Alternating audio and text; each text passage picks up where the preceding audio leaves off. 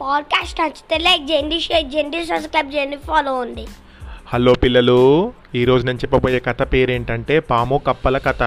పూర్వము ఒక పెద్ద అడవిలో సర్పదృష్టుడు అనేటువంటి ఒక సర్పరాజు సర్ప రాజు ఉండేవాడు. సర్పరాజు అంటే పాములకు రాజు. అది ఒక లోతైన ప్రాంతంలో ఒక పుట్ట కట్టుకొని సుఖంగా కాలం గడుపుతూ ఉండేది.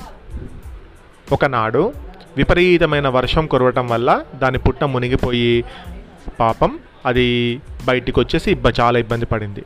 మరుసటి రోజు దానికి ఆహారం దొరకలేదు. తినడానికి ఏమీ దొరకలేదు. అలా ఆహారాన్ని వెతుక్కుంటూ అడవి చివర ఉన్న చెరువు దగ్గరికి చేరింది. ఆ చెరువు నిండా కప్పలు ఉన్నాయి ఆ కప్పలను చూసి పాముకు నోరూరింది. ఎందుకంటే పాములు కప్పలను తింటాయి కదా. ఎలాగైనా వాటిని తినాలని ఒక ఐడియా ఆలోచించింది. ఆ చెరువు ఒడ్డున శవాసనం వేసింది. అంటే చనిపోయినట్టు ఇలా పడుకొని ఉంది. పాము జాడ పసిగట్టిన కప్పలన్నీ గప్చుపైపోయాయి. చాలాసేపటి వరకు పాము అలానే పడి ఉండటంతో కప్పలు కొత్త ధైర్యం తెచ్చుకున్నాయి. నెమ్మదిగా కప్పలు పాము సమీపానికి వచ్చి వెంటనే బుడుంగుమంటూ నీళ్ళలోకి మునకసాగాయి. కొంతసేపటికి వాటికదో ఆటయింది. పాము మాత్రం కప్పలను పట్టించుకోనట్లే ఉండిపోయింది. కప్పలకు మంచి వినోద కాలక్షేపం దొరికింది. కొంతసేపటికి ఇది గమనించిన కప్పరాజు కప్పలను మందలించి పాము దగ్గరికి వచ్చి ఓ సర్పరాజా కప్పలమైన మేము నీకు ఆహారము కదా. అయినా నీవు మాలో ఏ ఒక్కరికి కూడా ఇంతసేపు హాని తలపెట్టకుండా చచ్చిన దాని వలె పడి ఉన్నావు. ఎందుకు ఎందువల్ల అంటూ పాముడు ప్రశ్నించాడు. ఏం చెప్పమంటావు కప్పరాజా అంతా నేను చేసుకున్నటువంటి అపరాధం. అంటూ భారంగా నిట్టూర్చింది పాము. ఏం జరిగింది? ఏముంది? నేను నిన్న సాయంత్రం వేళ చీకటి చీకటి పడకముందే నివాసానికి చేరాలని హడావిడిగా బయలుదేరాను.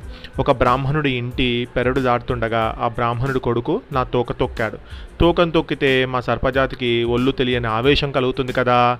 ఆ ఆవేశంతో నేను ఆ పిల్లవాడిని కాటు వేసి ప్రాణరక్షణకు అక్కడున్న పొదల్ని ఆశ్రయించాను. నా కాటుకు ఆ పిల్లవాడు పెద్దగా అరుస్తూ కుప్పకూలిపోయాడు వెంటనే ఆ బ్రాహ్మణుడు చూసి వైద్యుణ్ణి పిలిపించి నా విషానికి విరుగుడును ఇచ్చి తన కొడుకును బ్రతికించుకున్నాడు. ఆ పిల్లవాడు బ్రతకడం నాకు ఎంతో ఆనందం వేసింది. పిల్లవాడికి ప్రాణభయం తప్పటంతో ఆ బ్రాహ్మణుడి చూపు నాపై పడింది. వెంటనే గుడ్లూరిమి మీద చూశాడు. భయంతో నేను గజగజలాడాను.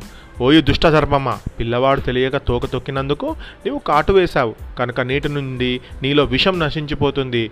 అంతేకాక నీకు ఆహారంగా ఉన్న కప్పలు నీకు ఆహారం కావు. ఒక్క కప్పను తిన్నా నువ్వు వెంటనే చనిపోతావు అంటూ శాపం పెట్టాడు. అందుకోసం నేను మీరు మిమ్మల్ని ఎవ్వరిని కూడా తినడం లేదు అని చెప్పింది. అయ్యో ఎంత కష్టం వచ్చింది సర్పరాజా.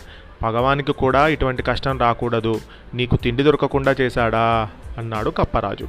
అంతేనా కప్పరాజా? ఆ బ్రాహ్మణుడు నేటి నుండి నన్ను కప్పలను నాపై ఎక్కించుకొని మోస్తూ కాలం గడపమన్నాడు. పోనీలే ఇంతకాలం మీ జాతిని తింటున్నందుకు తగిన ప్రాయశ్చిత్తం చేసుకునే అవకాశం దొరికింది అంది పాము. కప్పరాజు ఈ సంగతి మొత్తం మిగతా కప్పలకు చెప్పాడు. కప్పలన్నీ ఎంతో ఆనందంగా భలే భలే భలే భలే ఇన్నాళ్ళకు మన శత్రువులలో శత్రువులో ఒకడికి తిక్క బాగా కుదిరింది. ఆ బ్రాహ్మణుడి పుణ్యమా అని ఇక ఈ పాము పల్లకిలో మనం రోజు ఊరేగవచ్చన్నమాట అంటూ సంబరపడ్డాయి. ఆనాటి నుండి పాము ఆ చెరువు దగ్గరే నివాసం ఏర్పరచుకుంది. ప్రతిరోజు కొన్ని కప్పలను వీపు మీద ఎక్కించుకొని అటు ఇటు తిప్పుతూ ఆకలి వేసినప్పుడల్లా మిగతా కప్పల కళ్ళు కప్పి ఒక్కొక్క కప్పను గుటుక్కుమనిపించసాగింది. కొన్నాళ్ళలో చెరువులో కప్పల సంఖ్య తగ్గిపోయింది. మరికొన్నాళ్ళకి కప్పరాజు తప్ప చెరువులో కప్పలన్నింటినీ పాము గుట గుటకా స్వాహ చేసింది. గుటకాయ స్వాహ అంటే మింగేసింది. కప్పరాజు అసలు విషయం గ్రహించేసరికి ఆలస్యమైపోయింది. దాన్ని కూడా పాము గట్టుకుమనిపించి శవాసనం వేసి కప్పలను ఏమర్చటానికి మరో చెరువును వెతుక్కుంటూ వెళ్ళిపోయింది.